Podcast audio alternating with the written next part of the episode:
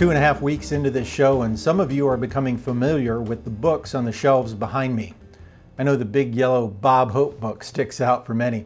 Many different books, many different authors. In fact, that's something each book has in common. They all had an author, or even more than one author. They each had an author who created the book. That's what authors do. They create, and what they create belongs to them. They have the rights of ownership. They have the rights to edit. They have the rights to publish. They have the rights to sell. They even have the rights to destroy. Unless they sell or give up those rights, the rights belong to the author and the author alone. An author who cares and is concerned about their creation will always act in the best interest of the work they've created. They will protect it from theft. They'll protect it from censorship. They'll protect it from misuse. They'll protect it from being destroyed.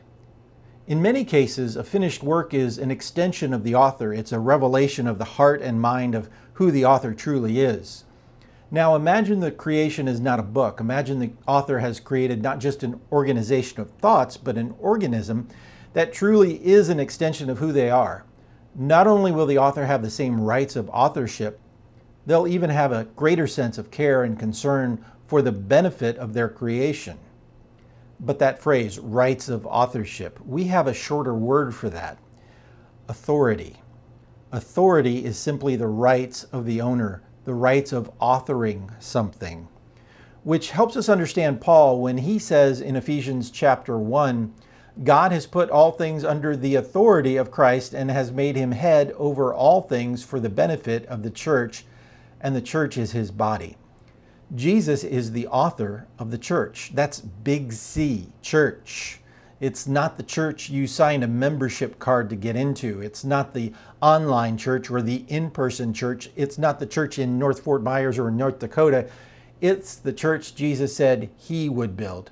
And the church is not just an inanimate piece of clay or tapestry.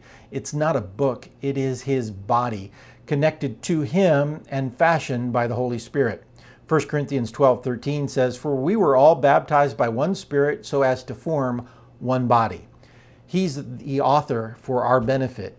If we accept our place in His body, if we accept Him as our head, as the one who has the sole rights and ownership for us, His creation. Unfortunately, there are those who want to be associated with His authority without being under His authority. They want to be called part of the church without accepting their place in the church. They want the benefits but refuse to be part of the body. In his letter to the people of Colossae, Paul tells us what that looks like.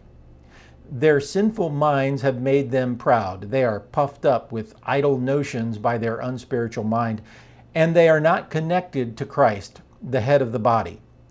On the other hand, when we accept our place under His authority, connected by His grace and by His Spirit, something wonderful happens.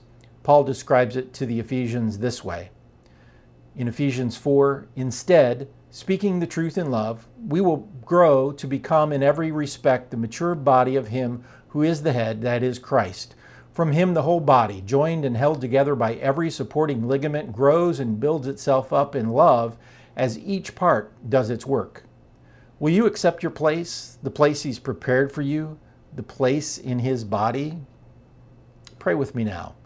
Father, we thank you that you care so much about us, that you created us, not only as individuals, but as your body, as an extension of who you are. Lord, forgive us for sin, forgive us for pride that has kept in the way of becoming part of your body. May we, by your grace and by your Holy Spirit, be joined together now in that eternal being, which is your body, your church.